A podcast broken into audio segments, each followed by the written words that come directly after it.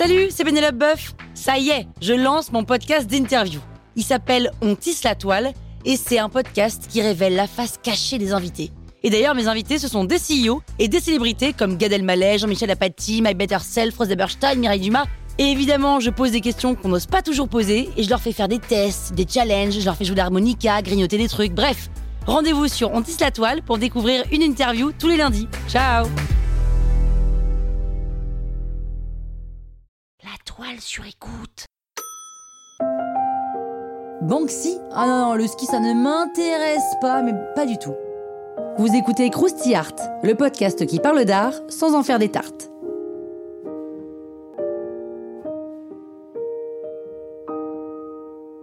Banksy, c'est un street artiste dont le terrain de jeu et la renommée s'étendent au monde entier. Dans les années 90, ces rats contestataires envahissent les rues et l'artiste devient rapidement un genre de Batman du marché de l'art puisque personne ne connaît sa véritable identité. La fille au ballon est une œuvre réalisée en 2002 sur un mur de Londres. L'œuvre représente une petite fille qui tend la main vers un ballon rouge en forme de cœur. À côté d'elle, on peut lire ces mots There is always hope, qui veut dire il y a toujours de l'espoir.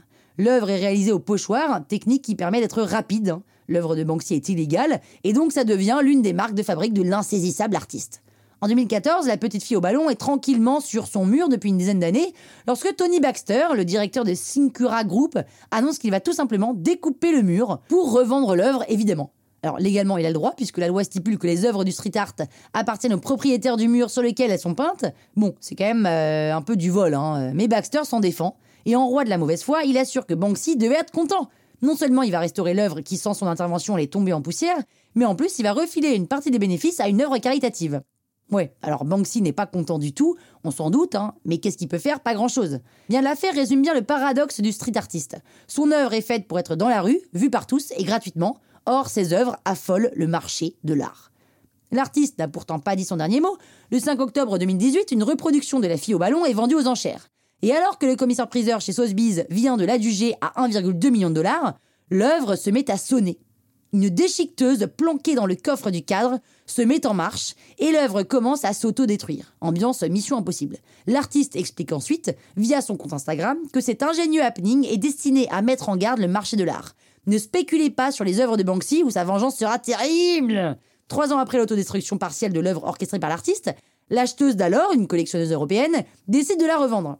Et l'œuvre, à moitié déchiquetée, est alors adjugé à 21,8 millions de dollars, bordel. En clair, le petit numéro de Banksy a été complètement contre-productif. L'artiste tente de dénoncer, interroger, assassiner le marché de l'art, mais chacune de ses actions l'excite encore davantage. Et quelle est la part de calcul dans tout ça? Bah on sait pas trop, c'est difficile à dire. Quoi qu'il en soit, le pochoir se révèle une activité plutôt lucrative. Hein.